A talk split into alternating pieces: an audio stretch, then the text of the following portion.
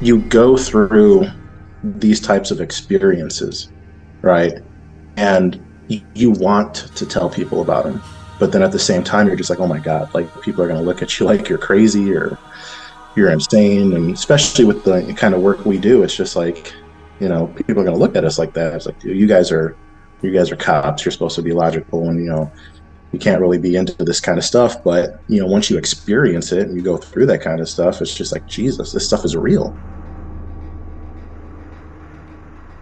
So we hop in the jeep. Thankfully, it starts right up. Start driving out towards the road, and the whole time Mike is like, "Drive, drive, drive!" Like he's like I'm yelling it. Yeah, he's yelling and cussing at me, telling me to get out of there. So I pull up to the road, and I got my high beams on. I got floodlights in the front, and I pull up to the road, and for some reason I look to the left, the direction that we came from, and standing 30 yards away on the gravel road, which was all lit up at this point from my lights, kind of reflecting off the canopy of the trees, there's this eight foot tall, gray, humanoid looking thing.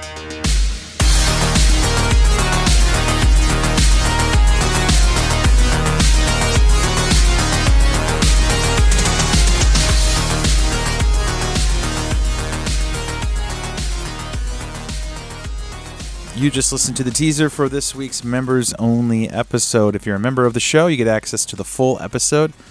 This is only a few minutes long. We're just trying to give you a little taste of what you get if you become a member of the show and support Blurry Creatures. We spent a lot of time making this show, and er, all the members make this happen.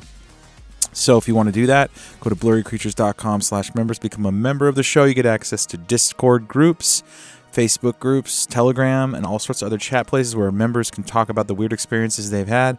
Yeah, like you got tickets to BlurryCon early, you got links to things before everyone else gets them, and we do monthly chats as well as movie nights. Lots of perks to become a member and support what we're doing here at Blurry Creatures. So once again, blurrycreatures.com slash members. Let's get these two uh, police officers on the show and talk about their weird experience.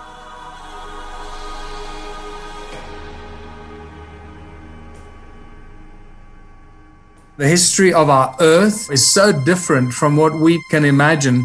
The Smithsonian, if they found out about a large skeleton somewhere, was to go get it.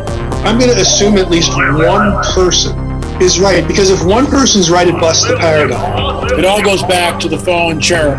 And the problem with the modern day church, they have a very truncated view of the supernatural. This backdrop that's just pregnant with all kinds of meaning associated with this Mount Hermon event. Welcome to blurry creatures. And this guy defects from the kingdom. That's a big deal.